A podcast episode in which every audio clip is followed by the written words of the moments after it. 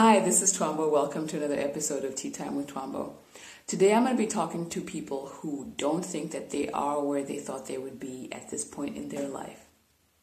Remember when you were 17 and you had this huge grand plan of where you would be when you were 30, 35, 40, what you would be doing, where you'd be living, how much money you would have, but that hasn't happened. And if you're not 30 yet, keep watching you obviously had plans. You know, you were going to be happy, you were going to have your three kids, you were going to drive a certain car, but life hasn't kind of worked out that way, right? Life has not worked out that way at all. And now you're feeling down on yourself. You've lost your confidence and you're feeling, is life worth living? Like, is there hope for me? Can I still have the things that I wanted to have when I was 17?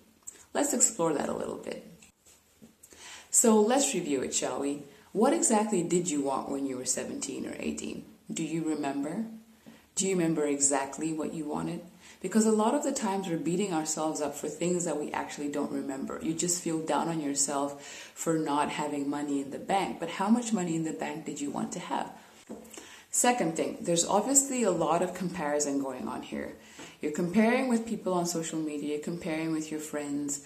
You know, it doesn't even make it better now that entrepreneurs can get online and show you their PayPal accounts and say, this is how much I made this last month and you look at your paycheck and you think, not happening. So stop comparing. I know you hear it all the time, but you're going to have to find a way that you are going to stop comparing your life with others. And also realize that just because you're not doing well right now, it doesn't mean that you never will. Imagine this, right? If you are 30 right now, and if you plan to live until you're 90, you're going to have to live your life, the life that you've lived so far two more times in order for you to get to 90. So what are you going to do with that? That's a long time. So don't think that just because you're not doing well right now that you're not going to do well in the future. And also, you're doing well is you comparing with people that may have a specific list and you don't even have a specific list. You don't even know what it is that you want. So let's get the first thing together. Know what you want. Second, stop comparing. Number three, you're going to have to own up to the mistakes that you made. You've obviously made mistakes. There's obviously decisions that you made that landed you where you are now, and you're going to have to learn from them. And I'm sure that you've learned from them. And now you're going to have to heal from the trauma of the decisions that you made. Some of you made decisions and they got you into lots of trouble.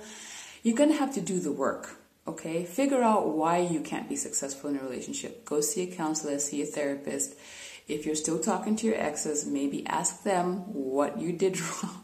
I don't know. That would work. Anyway, so find out the things that you need to heal from. That could be maybe you learning how to handle your money better.